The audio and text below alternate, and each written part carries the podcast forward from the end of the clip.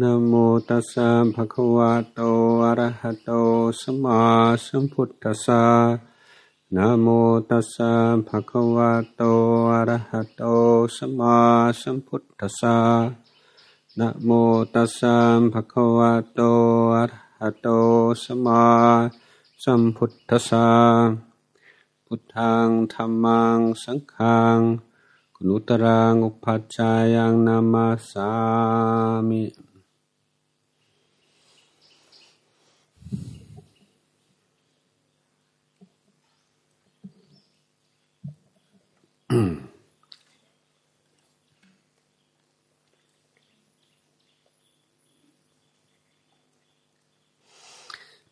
เอา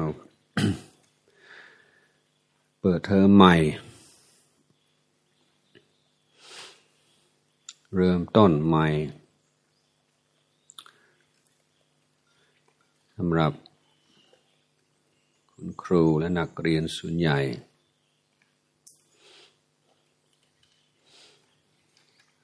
ก็เป็นไม้ผสมเก่า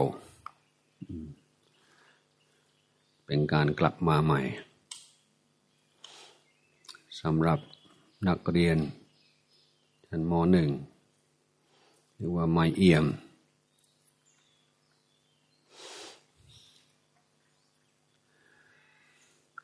ครั้งหนึ่งพุทธองค์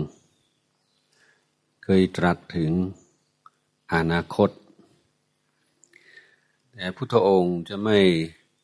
จะไม่ตรัสถึงเรื่องอนาคตเหมือนหมอดู เพราะว่าเหตุปัจจัยที่จะมีผลต่ออนาคตมัน มากมายกายกองนี้แม้แต่พระพุทธพระพุทธเจ้าก็ยังไม่สามไม่มั่นใจ แต่พระพุทธองค์ก็จะตรัสในลักษณะว่าถ้าเป็นอย่างนี้แล้วจะเป็นอย่างนั้น ถ้ารักษาตัวนี้ไว้ ตัวนี้จะไม่เกิดขึ้น อย่างนี้เป็นต้น แล้วเมื่อพระองค์ตรัสถึงความบั่นคง ของพระศาสนา แต่จะมีข้อหนึ่ง มันดูเหมือนจะเป็นข้อปลีกย่อย แต่ที่จริง มันก็สำคัญเหมือนกันคือคำว่ามีการปฏิสันฐานตอนรับ อันนี้ท่านจะมุ่งที่วัด แต่ก็ก็คงรวมถึงสถาบันทุกสถาบัน รวมถึงปัญญาประทีปด้วยว่าเมื่อมีคนมาใหม่ ไม่ว่าเป็นนักเรียนไม่ว่าเป็นคุณครู ไม่ว่าเป็นใคร เราก็ควรจะให้การต้อนรับที่อบอุ่นอย่าให้ผู้ที่กำลังรู้สึกเหงา รู้สึกเศร้า รู้สึกไม่มั่นใจในตัวเอง จะได้คลายทุกข์ อันนี้ก็เป็นการทำบุญของคนเก่ากับคนใหม่ เพราะคนเก่าทุกคนก็เคยผ่าน ภาวะเป็นผู้ใหม่ แล้วก็อาจจะเคยรู้สึกอยู่บ้างคิดถึงบ้าน รู้สึกเหงารู้สึกเศร้าอะไรทำตรงนี้เลยเห็นเด็กนักเรียนที่มาใหม่ ที่ดูท่าทางไม่ค่อยมีความสุข แล้วให้กำลังใจเขานี่โรงเรียนอของเราจะอยู่ได้และจะเจริญงอกงาม ก็คือ เราต้องมีความรู้ในเป้าหมาย ของการศึกษา ก็มีความรู้ในวิธีการ ที่จะเข้าถึงเป้าหมายนั้น แล้วก็จะต้องมีการทบทวน การเฝ้าสังเกตตัวเอง ตลอดว่ากำลังดำเนินไปตามวิธีการนั้นมากน้อยแค่ไหน ใช่ไหมอันนี้ก็เป็น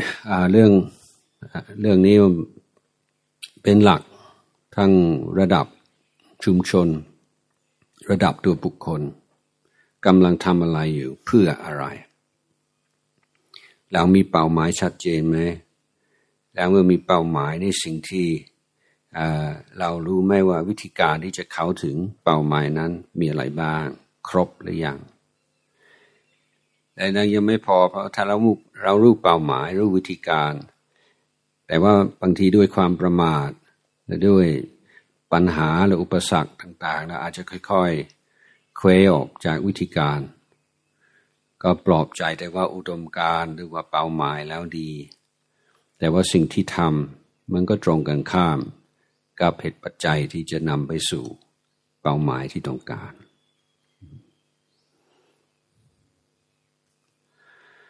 แต่ใน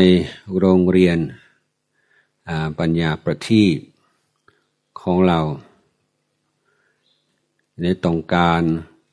ให้ทุกคนมีการพัฒนาตน พัฒนาตนทั้งด้านนอก ด้านในพร้อมกัน ด้านนอก แล้วก็แบ่งเป็นสอง คือ พัฒนาความสัมพันธ์ กับสิ่งแวดล้อม ฝ่ายวัตถุ ด้านที่สองคือการพัฒนาความสัมพันธ์ กับคนรอบข้างหรือสังคมหรือชุมชนที่เราอยู่อาศัย ด้านไหนนั้นแล้วก็แบ่งออกเป็นเรื่องอารมณ์หรือจิตใจก็เรื่องปัญญา ต้องการให้เรา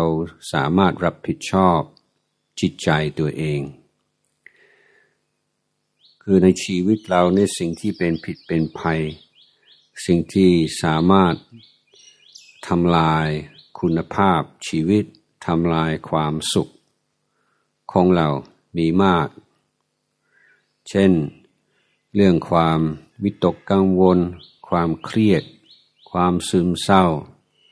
ความขี้โกรธขี้โมโหขี้อิจฉา ความฟุ้งซ่านวุ่นวาย สิ่งเหล่านี้พุทธพุทธศาสนาเรียกว่าสิ่งเศร้าหมองทั้งหลาย หรือใช้ภาษาพระว่ากิเลสกิเลสะหรือกิเลสนั้นก็อันนี้ก็คือสมุติฐานของพุทธศาสนาว่า ถึงไม่ว่าเราจะเก่งขนาดไหน เก่งทั้งวิชาการเก่งทางไหนถ้ายังไม่เก่งในเรื่องอารมณ์ตัวเอง ในการบริหารจิตใจ ในการบริหารอารมณ์ของตัวเอง เรียกว่าจะไม่มีความสุข แล้วตัวเองไม่มีความสุขจะให้ความสุขกับคนอื่นได้ไหม ไม่ได้ดังนั้นนี่ก็เป็นหลักที่ขอให้เราทุกคนพิจารณาให้ดีว่าใช่ไหม ว่าตราบใดที่จิตใจยัง เต็มไปด้วยกิเลส ยากที่จะประสบความสำเร็จ ยากที่จะมีความสุข ยากที่จะให้ความสุขกับคนอื่นถ้าจะประสบความสำเร็จก็อาจจะได้ในทางมิชาชีพและทางเอารัดเอาเปรียบคนอื่น แต่ว่าหวังว่าไม่มีใครต้องการความสำเร็จประเภทนั้นดังในเรื่องจิตใจ เราจึงมี สิ่งท้าทายสองอย่างว่าทำยังไงเราจึงจะได้ป้องกันจิตใจ ไม่ให้สิ่งที่ทำลายความสุขทำลายคุณภาพชีวิต ไม่ให้เข้า จะต้องวางตัวอย่างไร จะต้องประพฤติตัวอย่างไร ต้องพูดอย่างไร ต้องคิดอย่างไร จึงจะไม่ให้สิ่งไม่ดีเข้ามาในจิตใจ แต่เมื่อสิ่งไม่ดีเข้ามาแล้ว จะต้องทำยังไง เราจึงจะได้แก้ปัญหาตัวเองได้ส่ในในเรื่องจิตใจเราก็แบ่งออกเป็นสองฝ่ายใช่ไหมฝ่ายเรียกว่าฝ่ายดำฝ่ายขาวก็ได้ฝ่ายกุศลฝ่ายอกุศลฝ่ายฝ่ายกิเลส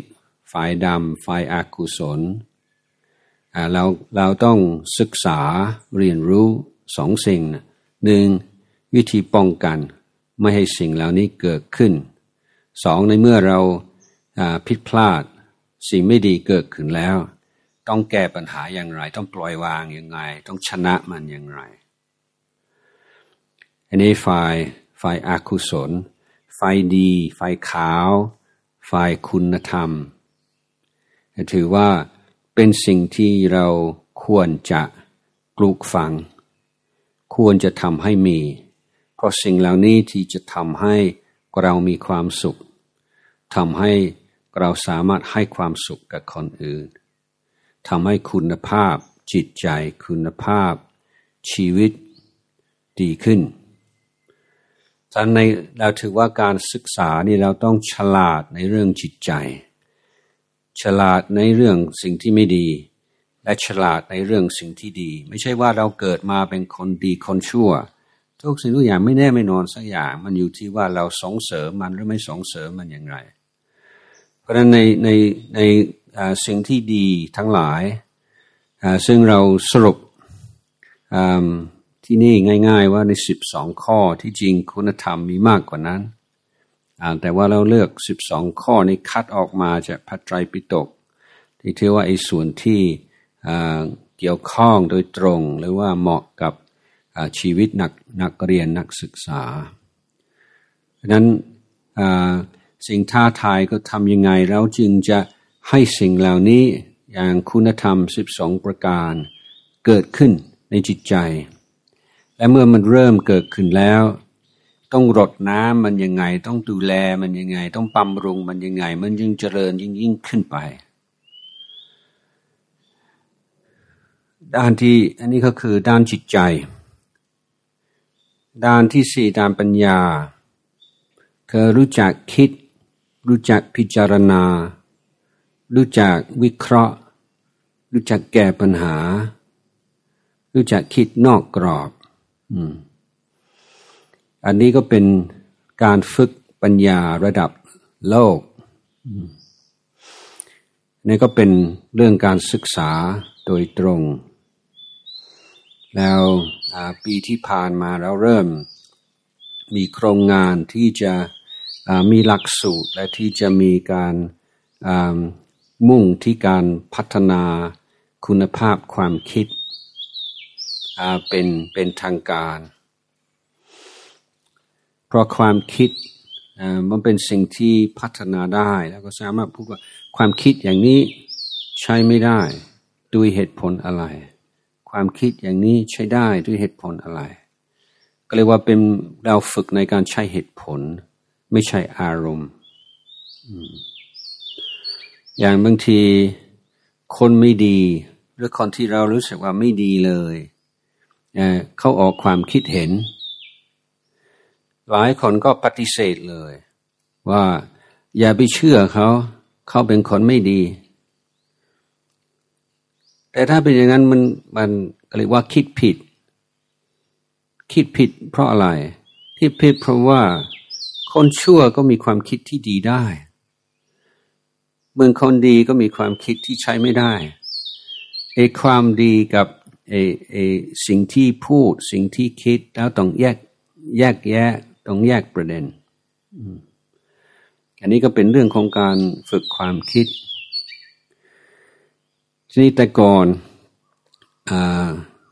หลายปีแล้วตั้งแต่อาตมามาใหม่ๆก็มีบำปนกันว่าเด็กไทยไม่ค่อยมีความคิดเห็น นั่งเฉยๆไม่ไม่แสดงความคิดเห็นอะไรออกมา อยากกระตุ้นให้เด็กไทยมีความคิดเห็นเหมือนเด็กฝรั่ง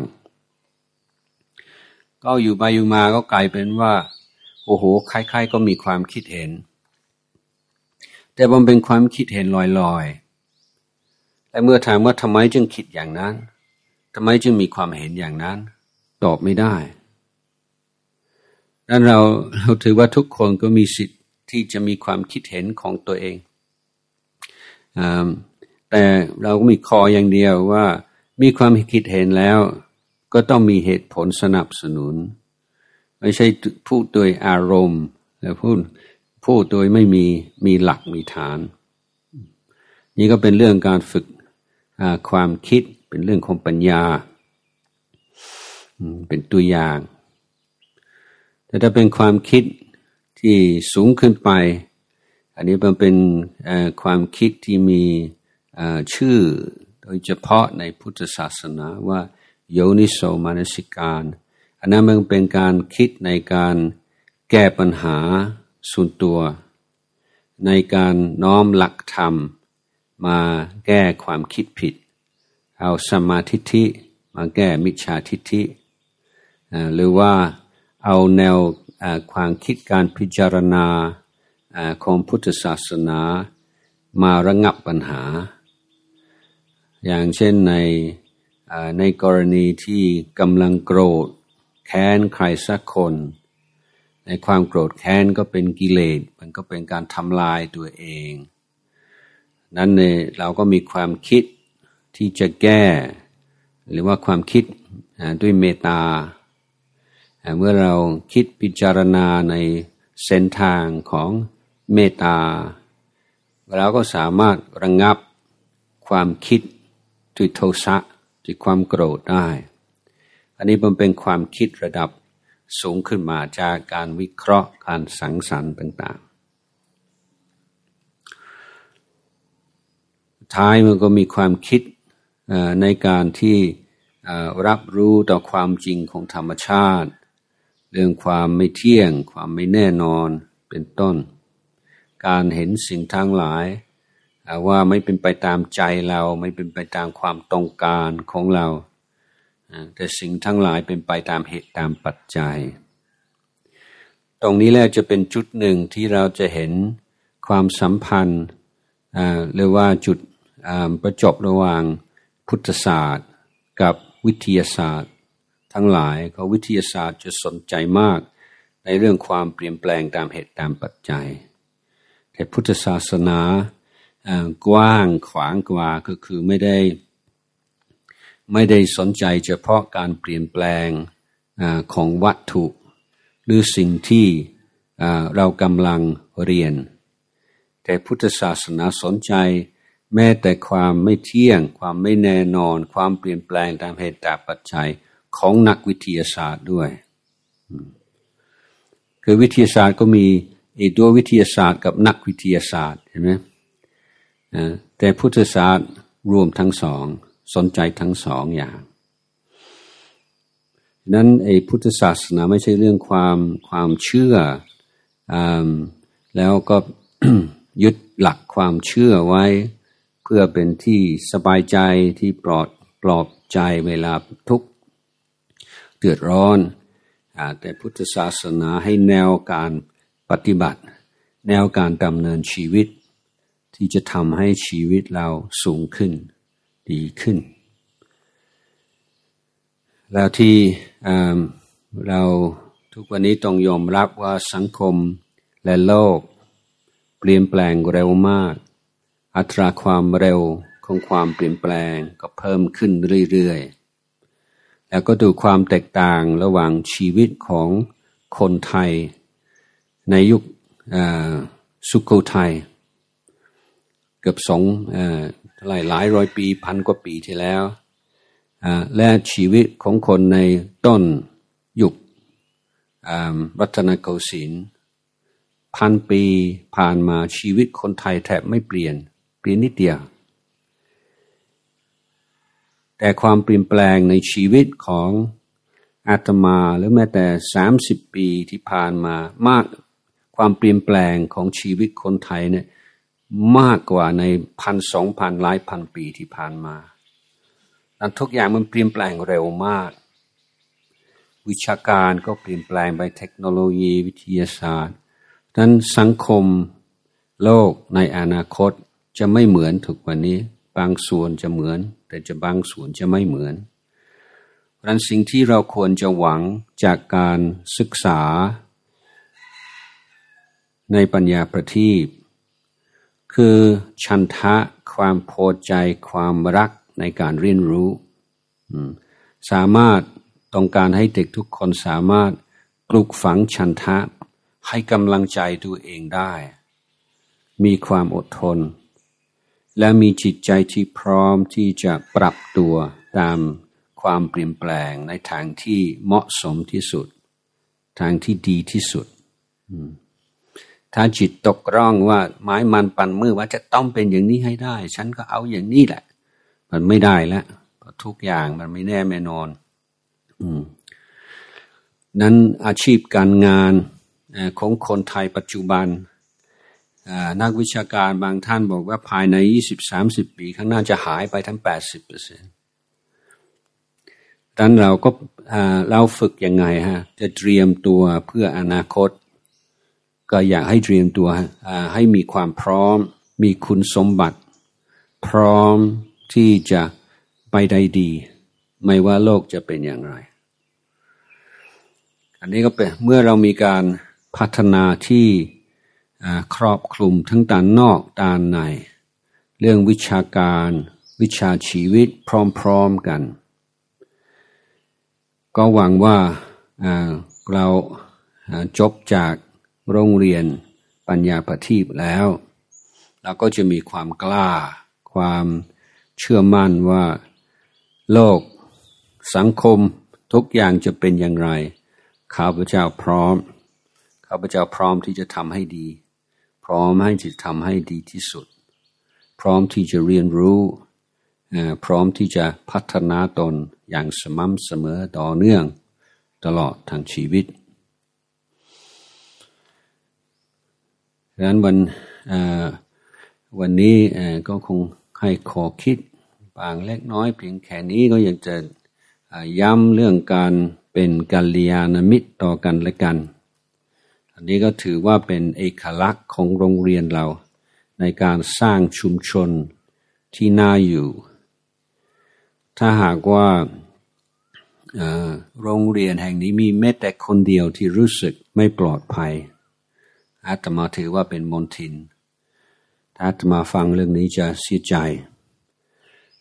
ทุกคนก็มีกิเลสบางทีแล้วก็โกรธคนนั้นรำคาญคนนี้มั่นไส้คนนั้นธรรมดา อืม แต่อย่าพึ่งไปตามอารมณ์เหล่านี้ ให้รู้แล้ววาง รู้แล้ววางให้อภัยซึ่งกันและกัน เคารพซึ่งกันและกัน ในการที่เราถือว่าในสังคมไทยนี่มันมีอะไรดีไหมถ้าเทียบกับสังคมต่างประเทศและสังคมโลกมันมีอะไรไหมในเมืองไทยที่วันนี้แหละ คนไทยมีที่แบบว่าอืมไม่มีที่ไหนที่จะสู้สู้เราได้ สิ่งที่เราภาคภูมิใจที่สุดในเวทีโลก อาตมาว่ามีมีข้อหนึ่งนี้ที่อยากจะให้เราสำนึก แล้วก็รักษาไว้ให้ดี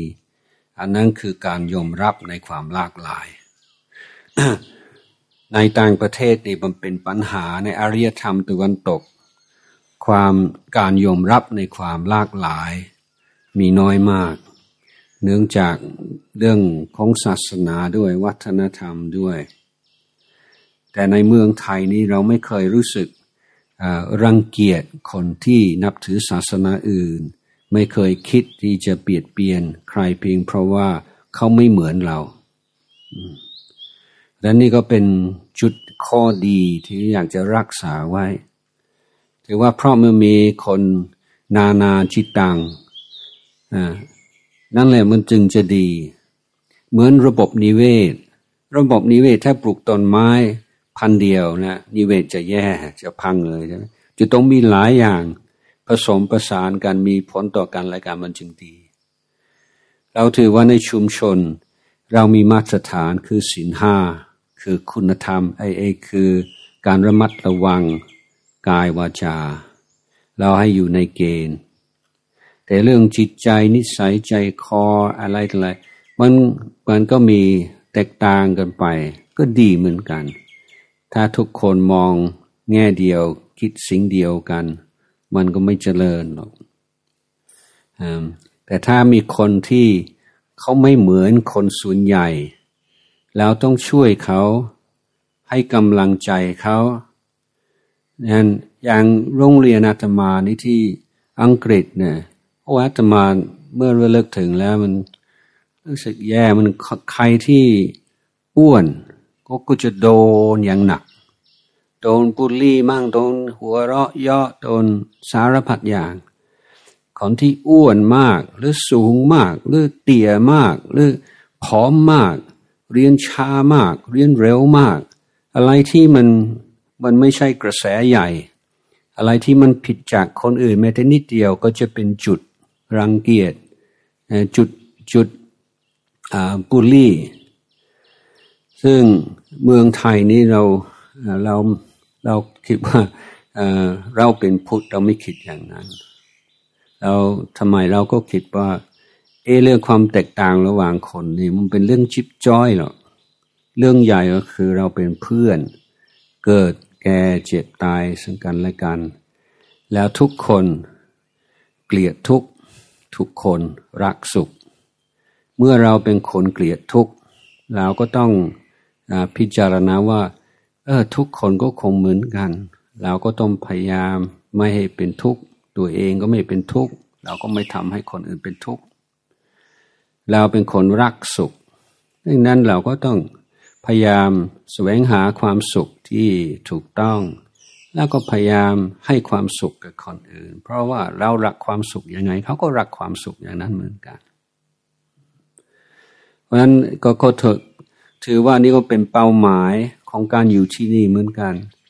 การสร้างชุมชนแห่งกาลยานมิตร ที่มีการยอมรับในความหลากหลาย มีเมตตาต่อกันและกันมีความเคารพซึ่งกันและกัน มีการไม่เบียดเบียนเป็นหลัก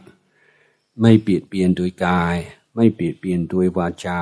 แม้แต่ในเรื่องเล็กเรื่องน้อย ส่วนมากในในชุมชนที่ ที่มีอุดมการอย่างนี้คนอยากจะเปลี่ยนเปลี่ยนก็จะอ้างว่าเป็นพูดตลกเฉยๆไม่ตั้งใจจริงหรอกพูดให้หัวเราะคือนี่เป็นข้ออ้าง